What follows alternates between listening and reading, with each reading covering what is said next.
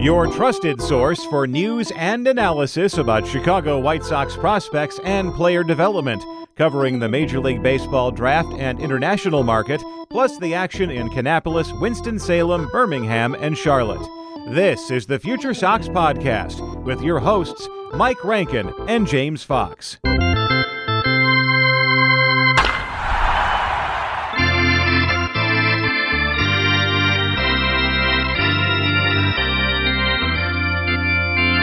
Hello and welcome to another episode of the Future Sox Podcast. My name is Mike Rankin. I'll be your host, James Fox alongside us. It's minor league baseball season. That's right.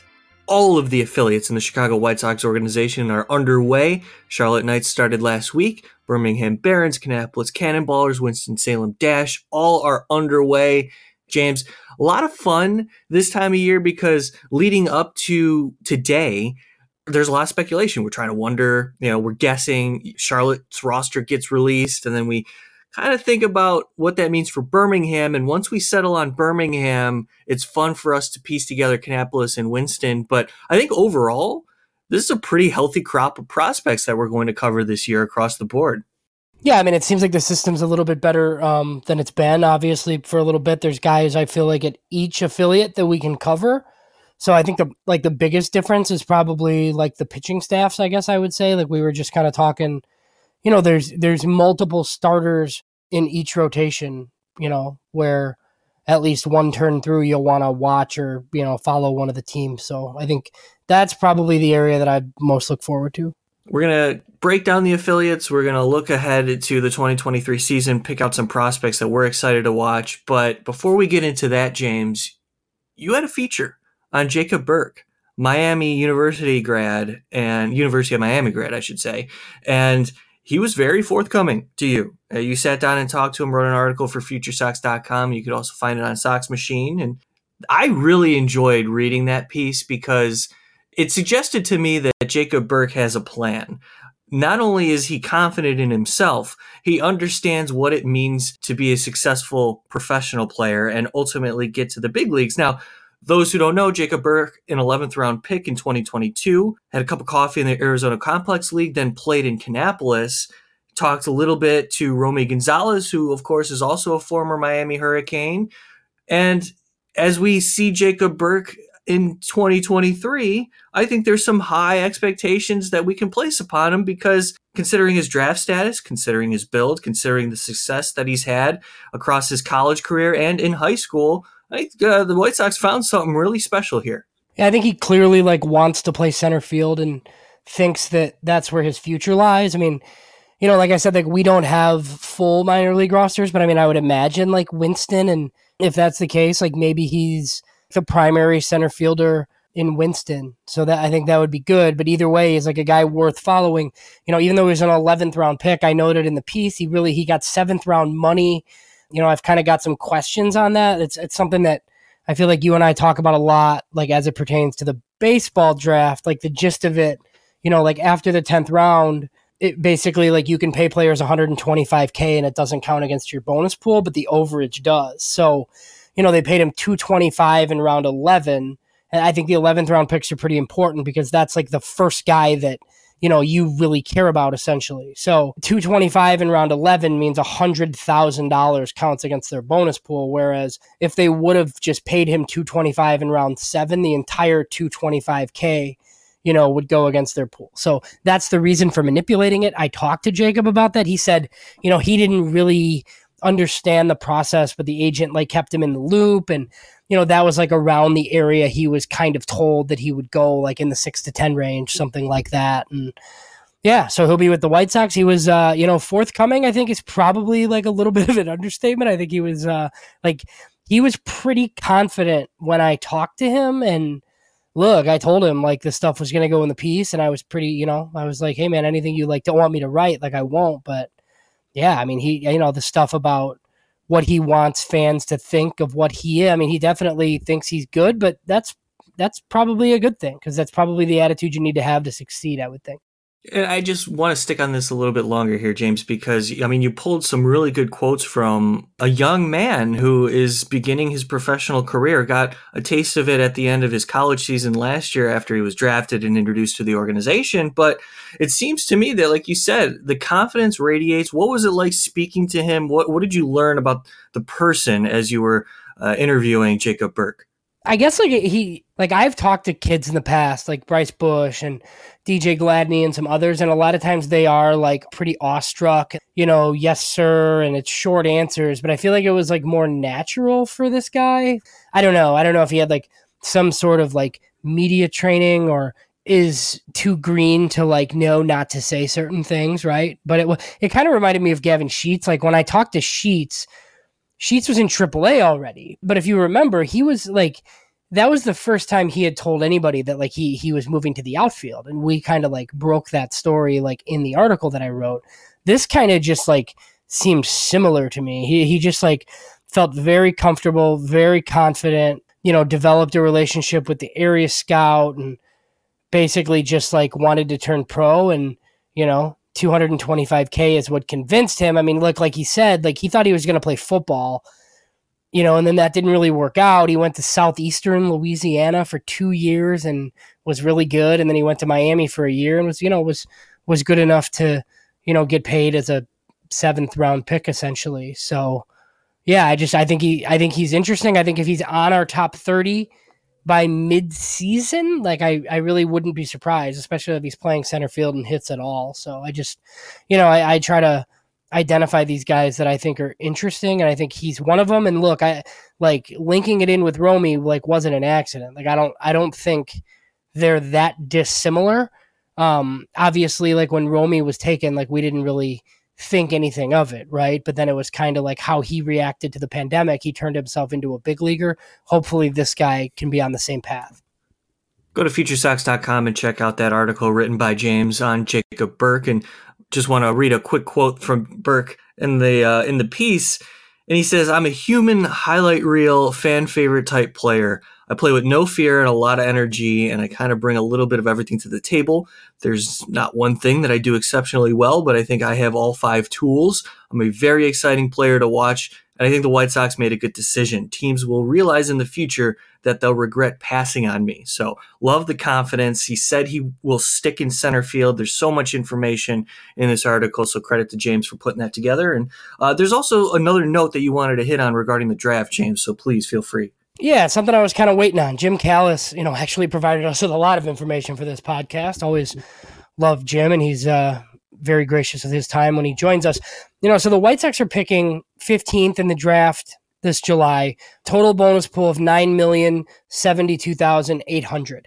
So with the overage, remember you can go five percent over. They're right around nine and a half million dollars that they can spend on their pick. Their first pick, 15th overall. The White Sox have traditionally been like a a slot value team, so they usually stick pretty closely to slot value, and then you know they take money out of like the eighth, ninth, and tenth round. You know, we'll we'll get into all this as we get closer to the draft, but their first pick is you know four million four hundred eighty-eight thousand six hundred, so close to like four and a half million on their first rounder.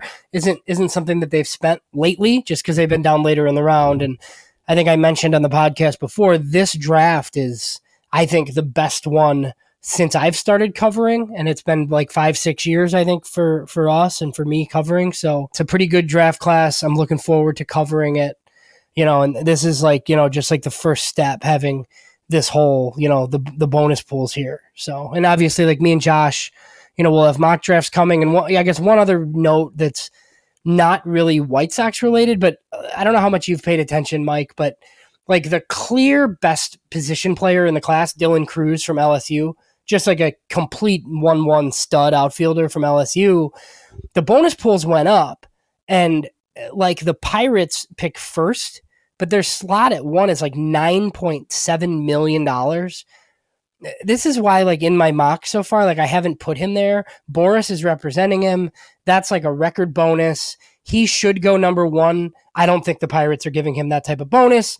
This will be a storyline for us over the next couple of months. There it is. That's a little nugget that we're going to follow throughout the year, and you can follow us on Twitter at Future Sox for everything. James is at James Fox 917. I'm at Rankin 906. So stick with us all season long.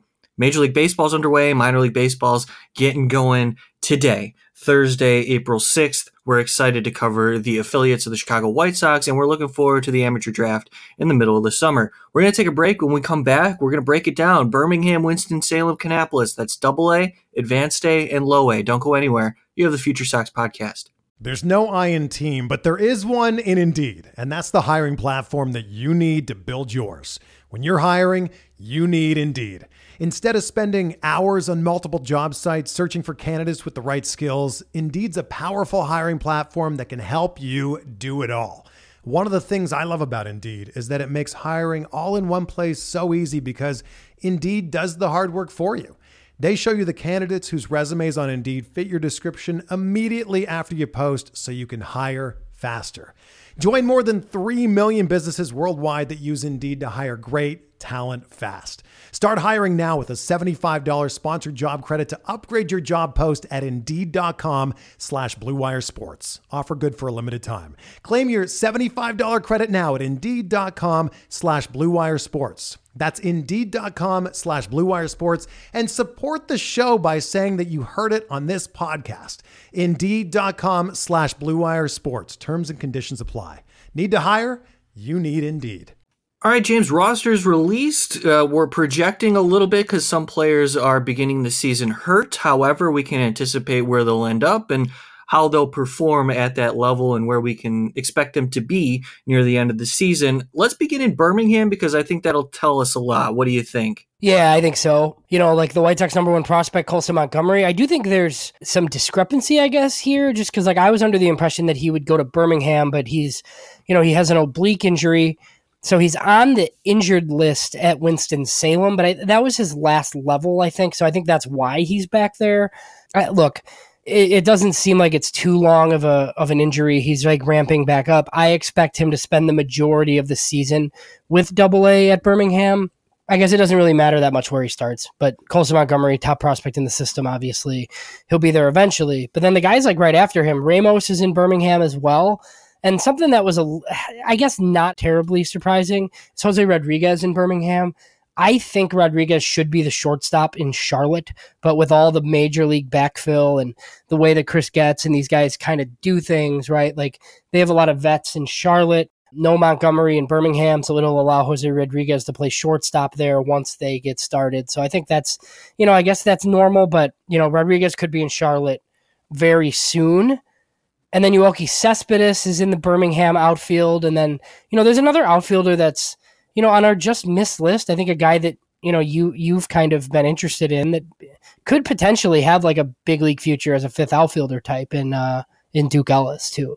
Yeah, he was uh, I mean, he's a lightning rod. A lot of energy. I remember when uh our Winston-Salem correspondent at the time, Julie Brady, was covering Duke Ellis, and she would always tell us about how extravagant he was on the field and how he was able to entertain the fans. So I'm just curious how he's going to develop.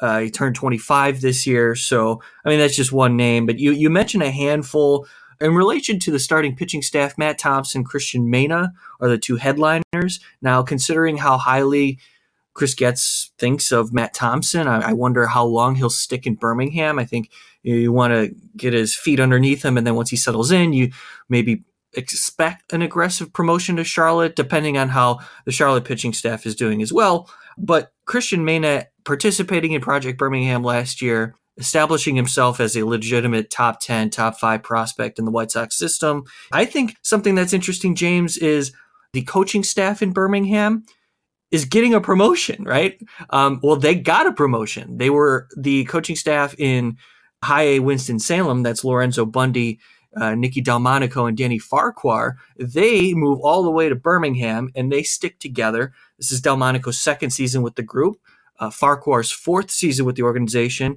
and now Bundy is in his second year managing. Lorenzo Bundy is a lifer. Uh, that guy is a baseball lifer. Played in the minor leagues, coached all over uh, the world, internationally, and within Major League Baseball organizations. So there's a guy with a lot of knowledge and somebody who can communicate with international prospects as well on that coaching staff. So just a little note there uh, in Birmingham. Some of the relievers, James, Luke Schilling, Caleb Freeman. I mean, so many hard throwing arms are in the pen that can make jumps. I'm just curious how some of these other prospects are going to develop. I'm not so much concerned about the bullpen. I did want to throw those names out there though because you know we've had our eyes on Schilling and Freeman for quite a bit now, even Gil Luna to a certain extent. Um, so those are a few names that'll be in Birmingham as well. Anything else that you'd like to touch on outside of? Uh, oh, I didn't even mention the catchers too. Xavier Fernandez and Adam Hackenberg are your catchers in, in Birmingham. So there's that note.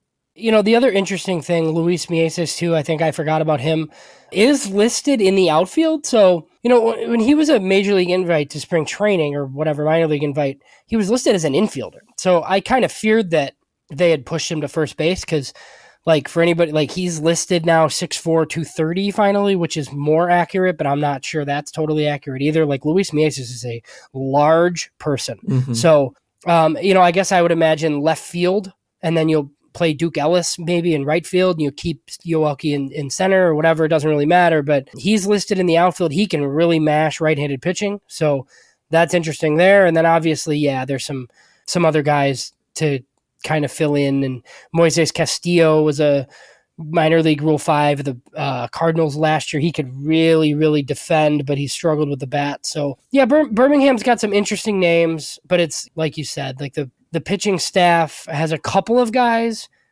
but uh, like Winston has a lot of these guys. And what that means is like a lot of those guys will make the way to Birmingham later on this summer. So I think that part might be the most interesting. So let's get to the Winston-Salem Dash, the advanced A affiliate of the Chicago White Sox. Uh, one of those names that will likely pitch in Birmingham, in my estimation, this year is Jonathan Cannon. Jonathan Cannon, uh, a recent draft pick who know, he throws hard enough uh, to get hitters out. It's the command and movement on his pitches. Jonathan Cannon pumps strikes and his stuff moves. So we'll see Cannon in Winston Salem. Do you think that's an aggressive assignment, or do you think it's just right? I think it's fine. I, don't, I guess I just like you know like we we've talked so much about Kannapolis and like what that league mm-hmm. looks like now, right? With guys that like maybe shouldn't even be there. So I guess it's just to me it seems kind of like a waste of time for Cannon to even be there. And honestly, like we're gonna touch on you know like a couple other guys like a Tyler Schweitzer is is in Kannapolis. I just I just don't know like if that matters or means anything. I think the the rotation is just full in Winston. But yeah, no, like I, I completely agree with you. I mean, Jonathan Cannon is a high floor guy. You know, he doesn't come with a ton of ceiling, but I think he's a pretty safe big leaguer. He kind of reminds me of like a Dane Dunning type. So yeah, like I think Birmingham, and then I think look, I think next year at this time he's part of the big league pitching depth like the same way like a Sean Burke and a Matthew Thompson are right now. I think he kind of catapults himself over a couple of these guys just because of like the the pitchability as like a number four starter potentially. And the look, the rest of the Winston Salem rotation is interesting too. And we can touch on that as well. I mean, Jared Kelly and Norge Vera. I mean, I'm very interested in Norge Vera, but I think James, this is a, a really important year for Jared Kelly. Yeah, very important. So he's listed on the injured list. Um, you know, on the list that Jim Callis put out with a fractured left foot. I think James Fegan of the Athletic wrote about this, and they didn't really think it was inhibiting him too much. Like I think he's pitching, so I don't know if he's just like a couple weeks delayed or whatever. But yeah, I mean, this year will basically decide if Jared Kelly's still a prospect or not. We've kind of talked a lot about, you know, when do you pull the plug and transition him to relief? Like if the innings don't pile up, like that's part of the conversation. But this is one good thing about drafting high schoolers is that he's he's what like 21 maybe I think. So I mean, even like if he struggles a little bit more, like he could always just like go back to high A or you know be on track for Birmingham. So you know the the, the rotation I think there is interesting. You know Andrew Dalquist has really struggled. I think he's going to be there too in Winston. And then one that's a little bit surprising to me, Cole Simas. Mm-hmm. I just like.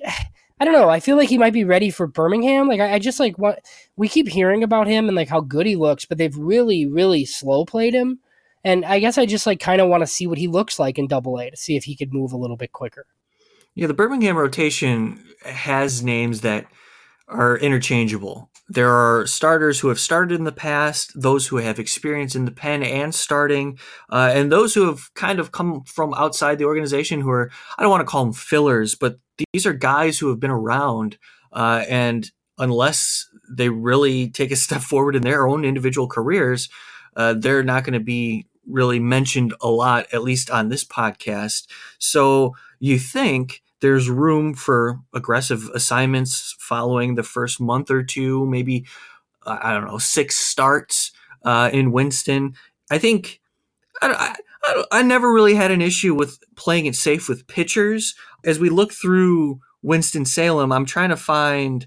Oh, there it is. One of the one of the players that I was looking for is Wes Kath because as Wes Kath began his professional career, we were concerned that maybe that the swing and miss rate would be too much and he would get exposed too much uh, at higher levels professionally. But to me, I think Wes Kath proved one that he has power and two that he is capable of adjusting to what pitchers are doing to him. And he was athletic enough to play third base. So that was very encouraging. He's at Winston-Salem to start the year, got a taste uh, of Double A Birmingham in the project last year. So those are the types of names that you're looking for in Winston Salem, and there's a healthy crop of those in Winston Salem too. Terrell Tatum's on our top 30 list. He's an outfielder and, beginning in Winston Salem. A lot of athleticism there. So as we look ahead, James, you mentioned Cole Seamus. I just wonder what exactly the plan is for Kannapolis then, uh, because like you said, without the benefit of rookie league, you know, players typically in their draft season go to the Arizona Complex League and then they make a decision maybe quickly to Kannapolis. And as I'm talking through this, James, I can't help but get the feeling that as minor league baseball had changed over the last three seasons when they started minimizing, I mean, even beyond that, was it four or five seasons now? I think the talent crop is so different. Like it's hard to evaluate these types of assignments today versus four years ago because players in double A went through a lot more, I would say, than those who are starting in double A today. And that's not a knock on those on the talent these days. Uh, the modern era is just different because of the changes that minor league baseball underwent. And I think to me, like we should change the way we evaluate assignments today. Does that make any sense? Yeah, for sure. Because I think like you know, there's a lot of players that are going to be forced to play in Kannapolis that like might not be ready to play in Kannapolis. You know, it doesn't seem like something the White Sox are necessarily going to do. Just because like I do feel like a lot of these, um, like guys that were in DS in the DSL or even some of them that were in the ACL last year are just going to stay in extended and play rookie ball, right? Like some of these guys that I've covered, like your Ryan Burrowes is and Eric Hernandez and those guys. Like I think those guys are on the team in Arizona like this summer, so they won't be starting right away. But I mean, the White Sox did take a bunch of college performers in last year's draft, right? And like I don't know necessarily where Jacob Burke's going, like we said, but I mean he could easily be in Kannapolis, you know, with other guys who have been in the system for a while, like Logan Glass and Misiel Gonzalez and Liriano, like those types of guys. And then, you know, like they took Jordan Sprinkle in round four. Like I'm pretty sure he'll be down there. So, like, look, like some of these guys are probably too advanced for that league, but I feel like it's not like the worst thing in the world, right? Like your guy Tim Elko, I would imagine, is is in Kannapolis, Brooks Baldwin, these are all like college picks that they took last year. So I think while Kannapolis and Winston are a little bit interchangeable, we kind of saw what low A looked like after Major League Baseball made the changes. And and it wasn't great because like teams would send guys like, look, we just saw Benjamin Bailey get released this week, right? Like a guy like that was sent to Kannapolis to like flounder. And it wasn't just the White Sox, like lots of teams did it. So I just like think that there's kind of been an adjustment made and like that baseball is a little bit better. Um, but that's why I do think it still means like what it used to, right? Like if you go and accomplish double A Birmingham, like I think that's a heck of an accomplishment, which is why, you know, when guys like Lenyn Sosa and Romy Gonzalez go and do what they do there, like I raise an eyebrow and start to think that you know, guys are real prospects. I mean, look, like we, we we're not going to talk Charlotte a ton because we just did that, but I mean, like Lenyn Sosa's on a tear again, like in Charlotte, shocker. As we've talked about on the show, like guys that do what he did in Birmingham, like it shouldn't be a surprise if they go to AAA and they're just as good or if not better, right? Because of how tough that league is. So you know, we, we kind of touched on the the Winston Salem pitching staff, but I do think like I, I guess I wasn't really expecting Winston Salem to be this star studded with like top thirty types, but I but I I, I was kind of wrong because the lineup's interesting too. It looks like we're gonna have uh, Wilfred Veras there, and I'll be curious to see just like what he plays, like if they play him in left field, if they play him, you know, at first base, because I'm pretty sure Kath is going to be the third baseman, you know, at Winston, which makes a lot of sense. And then, you know, obviously, like you, you mentioned, Terrell Tatum will be in the outfield there, and Loidel Chapelli will be the second baseman at Winston-Salem, jumping all the way up from the DSL. We'll actually finally get a read on maybe like the type of player this guy is or how good he actually is, like going to Winston-Salem, which is a much more um, like appropriate landing spot for him.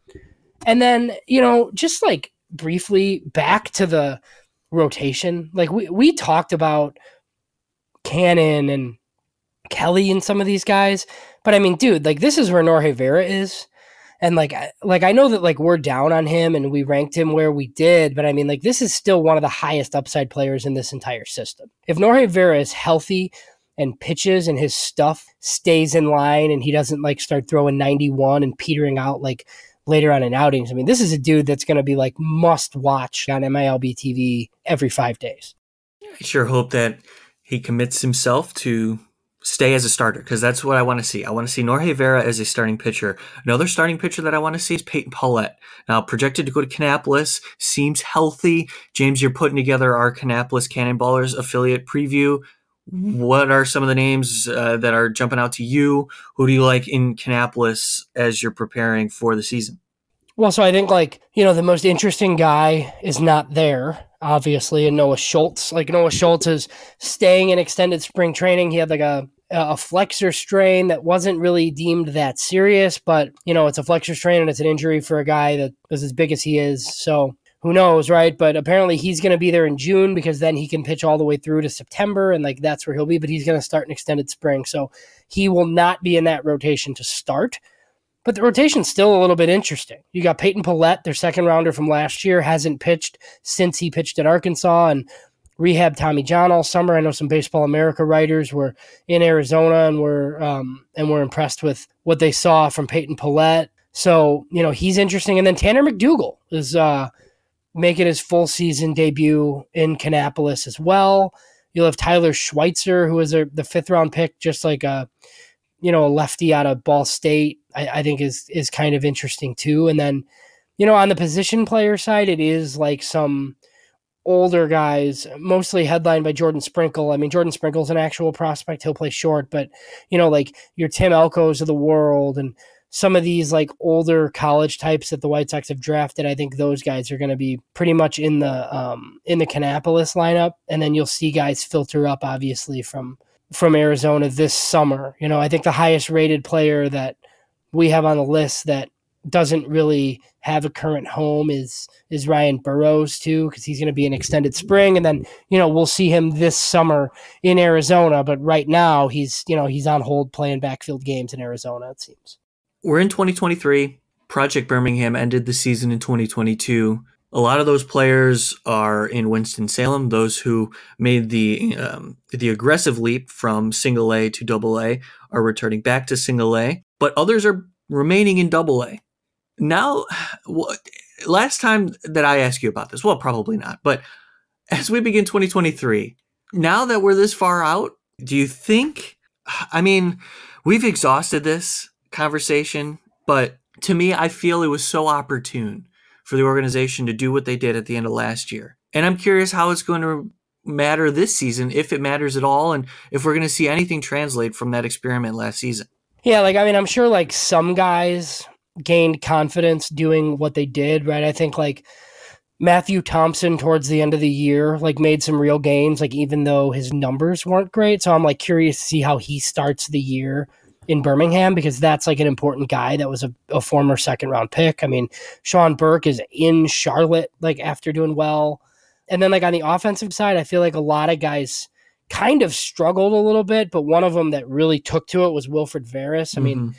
you know, and and and look, like with him, it's all about like where he plays, right? Like if he's a first baseman, I think he's kind of ordinary, but if he can play left field, like he's a prospect. So, you know, that's one of the guys there. I think like Colson Montgomery, I think was just like tired at the end of the year, and Wes Kath had no business being in Birmingham facing Double A pitching, but you know, as like we kind of talked about, like his August was pretty good last year at Kannapolis. So I'm like curious to see what took at Winston. I mean, this is like the fun part right now because there's guys that we're not talking about or guys at like the bottom of this list that are, you know, going to do pretty well, I think. And, you know, they'll move up the list. And then there'll be other guys that are, you know, I guess like a little bit forgotten and, and, you know, we'll see what happens. But, you know, the, the start of the minor league season is always fun. The White Sox have guys at each affiliate that I think are worth tracking. And that, you know, that's good for what we do and people that are listening and reading. I'm keeping an eye on Peyton Pallette, Jordan Sprinkle, Jacob Burke, among others, and the lower level affiliates, Jonathan Cannon as well. Love me some Cristian Mena in Double A. Looking forward to Jose Rodriguez and Bryan Ramos, of course, and what Colson Montgomery is able to accomplish throughout the year. Hopefully, Noah Schultz is healthy as well. Pitching, pitching, pitching, pitching. White Sox continue to develop the pitching. I'm looking forward to what we have in July as the draft, you know, is the center focus. And in June, we're going to be keeping an eye on everything going on within the White Sox front office, what they want to decide to do in the international signing period as well across the entire season because we have James Fox with us. James, thanks so much for everything that you do and thanks for being with us again this week. Enjoy your time in Pittsburgh, by the way. You're going to be out next week on the episode, but uh, what are you going to be what are you going to be doing out there? Well, I mean. So we're leaving Friday. Uh, we're you know we're going for Easter, kind of, but the White Sox are in town, so uh, we're gonna go to two baseball games, and you know, logistics. We'll see. Like, I think I might be bringing two young children to a baseball game, so we'll see. But look, it's like a, you know, that park's like a minor league park where there's like a bunch of space to walk around. So whatever, we'll see. But yeah, so going going Friday there for the weekend. It'll be kind of weird, like being at a baseball game like on Easter. I don't know if I've ever done that before, but uh, uh, yeah, looking forward to it. Well, enjoy your time off, sir. We will talk to you the next time that you're on the Future Sox podcast. Every time we do record a Future Sox podcast, it will be dropped on Tuesday, except this episode was special because we're celebrating the beginning of all the affiliates underway. It is another opening day in 2023, the final one this year, unless you want to count late season Arizona Complex League, which, hey, I don't blame you. So, anyway, for James Fox, my name is Mike Rankin. Thanks so much for tuning into this episode of Future Sox Podcast. Go to SoxMachine.com. Consider becoming a patron. We appreciate it. It's what keeps us afloat, so we thank you. We're going to be talking more White Sox baseball next week on the episode, expected on Tuesday. Thanks so much for listening. We'll talk to you all next week.